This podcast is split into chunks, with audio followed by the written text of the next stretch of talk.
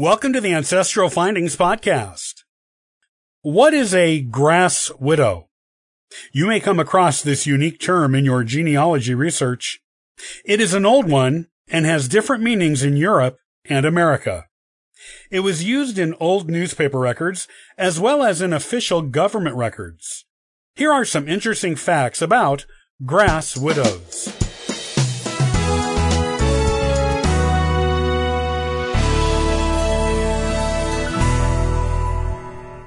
We all know that a widow is a woman whose husband has passed away.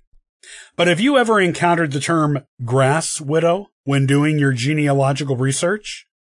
It came into fashion in America in the 1800s, but was popular in Europe for much longer than that. It can actually be found in European records going back to the 1500s. The term grass widow means any woman who is separated from her husband on what is intended to be a temporary basis. The separation doesn't have to be because they are considering divorce or just don't want to live together anymore. The man may, in fact, have every intention of returning to his wife.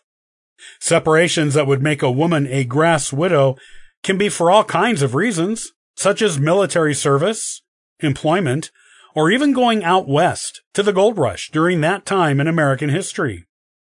Gold rush grass widows were sometimes referred to as California widows. It has not been uncommon for women to live apart from their husbands throughout history. Sometimes they even live apart for long periods, but always with the intention of the husband coming back to the wife. If a husband was in a maritime business like shipping, fishing, or whaling, the time the husband was away could be for months or even years. The same thing is true if the husband was in a war. Traveling salesmen were also sometimes gone from home for long periods of time. Of course, sometimes men did abandon their families. If the women didn't know it at first and were still entertaining thoughts of their men returning to them, they would sometimes refer to themselves as grass widows and tell people their husband was away on work or visiting relatives in a faraway place, maybe even overseas.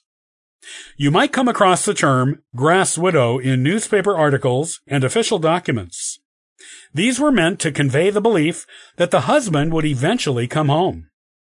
The term grass widow originated in England in the 1500s and maybe earlier and initially referred to a woman who had a child but no husband and or did not have a husband when the child was conceived.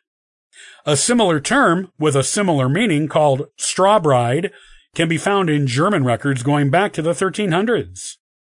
In Germany, it meant a woman who lived with a man before marrying him, or who maybe lived with one without marrying him at all.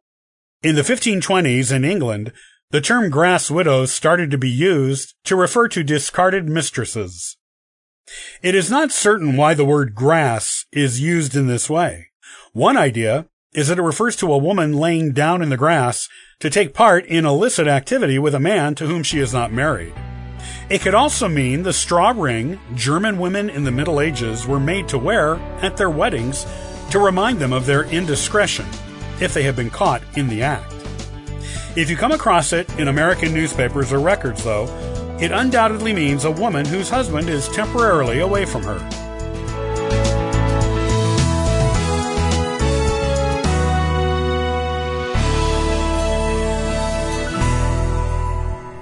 Thanks for listening to the Ancestral Findings Podcast. Check out ancestralfindings.com for additional free genealogy resources and weekly giveaways. Happy searching!